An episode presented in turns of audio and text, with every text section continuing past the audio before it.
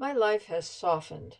Maybe the sheer curtains I added to my living room are symbolic. I've grown more gentle in some ways, more tolerant, more accepting. Perhaps I've been learning to live within my means. Maybe that means the pandemic has demanded that. And live within my dreams. I hope that's good. I can enjoy where I am and what I do without pushing for more. Maybe I've taken on a Gretna kind of lifestyle. I have time to write, to read, even to walk when it gets warmer, of course. I have friends, and when the pandemic clears, a social life right here in Gretna.